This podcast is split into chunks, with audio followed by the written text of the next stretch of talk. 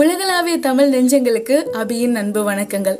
வெளியில மழை ரொம்ப அழகா பெஞ்சிட்டு இருக்கு இது நிறைய பேர் ரசிச்சு வாழ்ந்துட்டு இருப்பாங்க இந்த மழையை கூட நிறைய பேர் ரசிக்க முடியாம வாழ்ந்துட்டு இருப்பாங்க ஏன் அப்படின்னா அவங்களோட வாழ்க்கையில நடந்த ஏதோ ஒரு சம்பவம் ஏதோ ஒரு கஷ்டம் அவங்கள ரொம்பவே அஃபெக்ட் பண்ணிருக்கும் அவங்களோட வாழ்க்கையில நடக்கிற அழகான விஷயங்களை கூட ரசிக்க முடியாதபடி பண்ணியிருந்திருக்கும். என்னோட லைஃப்லயே இந்த மனுஷனை தான் எனக்கு ரொம்ப பிடிக்கும்.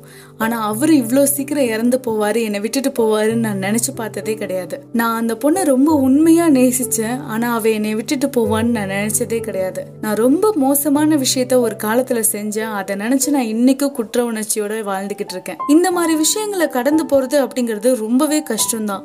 ஆனா முடியாது அப்படிங்கறது ஒண்ணு இல்லவே இல்லை. அதை எப்படி கடந்து போறது அப்படிங்கறத பத்தி தான் நம்ம இன்னைக்கு பார்க்க போறோம். உங்களுக்கு நடந்த விஷயங்களால உங்களுக்குள்ளேயே அந்த கோபம் வெறுப்பு சோகம் இது எல்லாமே இருக்கும். அந்த நிகழ்வுகளை மறுபடி மறுபடி யோசிச்சு பார்த்து ஃபீல் பண்ண வைக்கும். உங்ககிட்ட நான் ஒரு விஷயம் கேக்குறேன். நீங்க பாக்குற ஒரு படத்துல ஒரு ஹீரோ நிறைய தோல்விகளை சந்திக்கிறாரு. உங்களோட வாழ்க்கையில நடக்கிற மாதிரியே எல்லா விஷயங்களும் இருக்கு. நிறைய இழப்புகள் மீள முடியாத கஷ்டங்களா இருக்கு. வழியோட போற அவரோட வாழ்க்கையை நினைச்சு ஃபீல் பண்ணி ஃபீல் பண்ணி அப்படியே இறந்து போறாரு. இன்னொரு படத்துல இதே மாதிரி இருக்கிற ஒரு ஹீரோ ரொம்ப நாள் ஃபீல் பண்ணி ரொம்ப நாள் எதுவுமே செய்யாம இருந்து கொஞ்ச நாளைக்கு அப்புறம் லைஃப்ல ஏதாச்சும் சேஞ்ச் பண்ணணும் அப்படின்னு சொல்லி நிறைய முடிவுகளை பண்ணி நிறைய விஷயங்களை செய்யறாரு அவரோட லைஃப்ல நல்ல நல்ல நல்ல சேஞ்சஸ் தேடி வருது. வாழ்க்கை சந்தோஷமா மாறுது. இதுல உங்களுக்கு எந்த ஸ்டோரியை பிடிக்கும் அப்படின்னு நான் கேட்டா நிச்சயமா நீங்க வந்து ரெண்டாவது ஹீரோவோட ஸ்டோரியை தான் சொல்வீங்க.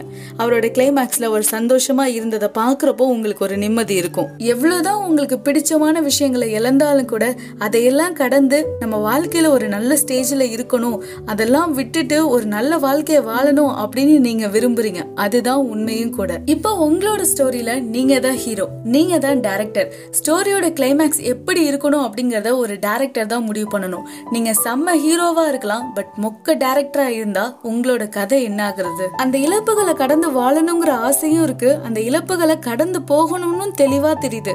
பட் எப்படி கடந்து போறதுன்னு தான் தெரியல. ஒரு குப்பை தொட்டிய ஒரு நல்ல பூந்தொட்டியா மாத்தணும் அப்படின்னா முதல்ல குப்பை தொட்டிக்குள்ள இருக்கிற அந்த குப்பைகளை அகற்றணும். அதே மாதிரிதான் உங்க மைண்ட்ல நீங்க சுமந்துகிட்டு இருக்க அந்த சுமை முடிச்சுகள் எல்லாத்தையும் அவிழ்த்து அதை எல்லாத்தையும் தூக்கி வீசுங்க. அதை எல்லாத்தையும் மறக்க ஆரம்பிங்க.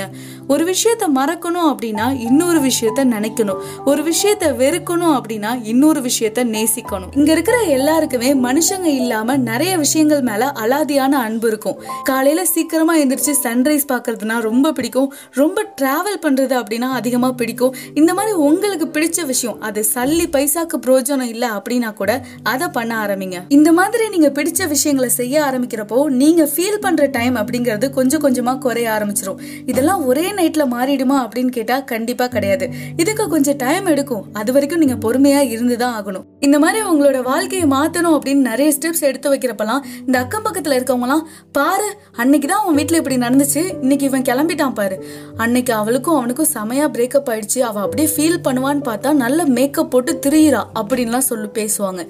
இந்த மாதிரி இவங்க பேசுறத காதலே வாங்கிக்காதீங்க. நம்மளோட லைஃப் நம்ம. அவ்வளவுதான் அப்படிங்கறத மட்டும் எப்பவுமே நினைச்சுக்கோங்க. இப்படி ஒரு சின்ன மாற்றங்களை உங்களுக்குள்ள கொண்டு வந்து அதை தொடர்ச்சியா செஞ்சுக்கிட்டே இருந்தாலே போதும். அதுக்கப்புறம் உங்க வாழ்க்கையில என்னெல்லாம் தேடி வரணுமோ அதெல்லாம் தானாவே தேடி வரும். அதை எப்படி பயன்படுத்திக்கணும் அப்படிங்கிற புத்தியும் உங்களுக்கு வளர ஆரம்பிச்சிரும். பறவைகள்லயே பறந்துதான் ரொம்ப உயரமா பறக்கும் அப்படிங்கிறது நம்ம எல்லாருக்குமே தெரியும். ஆனா அது ஒரு நாள்ல பறந்துருச்சா அப்படின்னு கேட்டா நிச்சயமா கிடையாது. உயர பறக்கணும் அப்படின்னா அது பல நாள் முயற்சி செஞ்சுதான் அந்த உயரத்தை ஒரு நாள் அடைஞ்சிருக்கும். அதே போலதான் நம்ம பறக்கணும் அப்படின்னு முடிவு பண்ணிட்டோம் அப்படின்னா நம்மளோட சுமைகளை முதல்ல தூக்கி வீசணும். அதுக்கப்புறமா உயர பறக்கிறதுக்கான முயற்சிகளை எடுக்கணும். நிச்சயமா ஒரு நாள் அந்த உயரத்தை நம்மளாலையும் எட்ட முடியும். இழப்புகளை பத்தி யோசிச்சுட்டு இருந்தா அந்த இறைவனால கூட இயங்க முடியாது. இழப்புகளையும் இழந்து வாழணும் அப்படின்னா உங்களோட பொறுப்புகளை தேட ஆரம்பிங்க. மாற்றம் என்கிற எண்ணமே உங்கள் வாழ்க்கையை மாற்றும். Stay amazing with me Abhi உடைப்பட்ட என்றும் நிரந்தரம் இல்லை. உதித்திடும் காலம் வந்தால் உயர்ந்திடுமே.